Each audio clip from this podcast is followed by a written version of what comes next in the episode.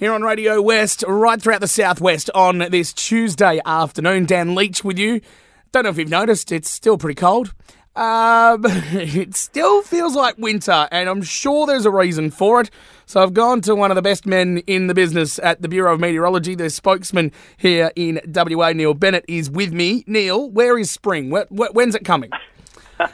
Um, it's a very good question, isn't it? Uh, front moving through yesterday brought yet more rain. There's uh, hail in behind that.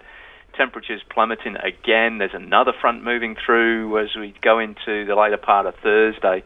And it, it really hasn't shown any signs at the moment of moving to that spring pattern. So, for the time being, at least, I'm afraid um, it's sort of just hanging in there. The winter um, really got a grip on us at the moment, and no real sign until at least the weekend, uh, I'm afraid, bef- before anything even remotely comes along. So it's uh, unfortunate, but that's just the way it is, I'm afraid. Is there an overriding reason why this is happening besides just the cold fronts just rolling through? Like, is, is it El Nino that's making this happening?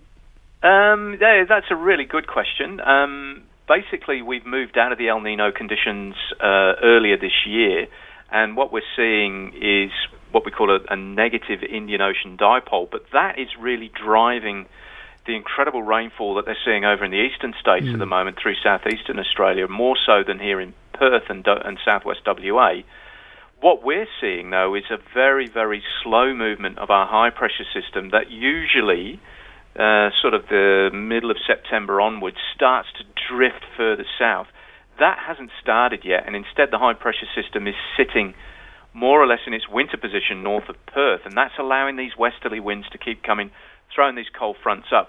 There's only been one or two days where the, the, the high itself has started to slip and slide south of uh, south of Perth through the Bunbury area, and and when it does that, you start to drag northerly air down from the warm Pilbara and Kimberley region, and we just haven't seen that so far. So it's been a late onset of spring. Uh, usually, as I said, probably from the middle of September onwards. Mm we start to get that high moving to the south. But as yet, it's it's persistent. It's refusing to budge. It's staying in the north, probably because it likes the warmth up there. Oh, I understand. And uh, keeping us in the cold winds down in the south. I was having a look at some stats just before. The last time that we had a day over 22 degrees. In Bunbury, it was Anzac Day. In Bridgetown, it was April 24. In Collie and and uh, and also Busselton, it was around sort of mid May. Um, there's good reason for us thinking that it's been a long winter.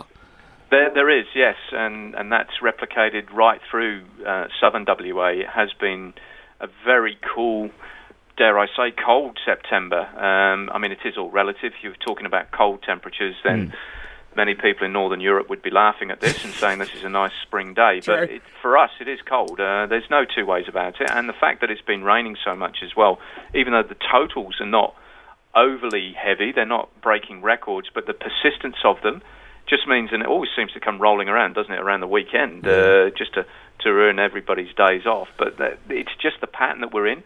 Uh, it's a very mobile pattern, as, as forecasters call it, where the highs are are sliding through very, very quickly, and the next cold front swinging up from the southwest. And until we can get that high established and, and blocking things off where it sits to the south of the state, uh, I'm afraid we're going to keep seeing these fronts. They're getting weaker mm. um, because the temperatures are picking up, and I think we will find in the mornings uh, into the early part of the afternoon, if there's no showers or anything around, temperatures are starting to feel a little bit warmer, but uh, yeah, once you've got a cold one coming through, as we did on the on the long weekend Monday, it, it feels pretty miserable, doesn't it? Oh, you're not wrong there. One last question. Obviously, summer is coming up, and it will get warm. But am I right in saying we're going to have a slightly cooler uh, summer on the way?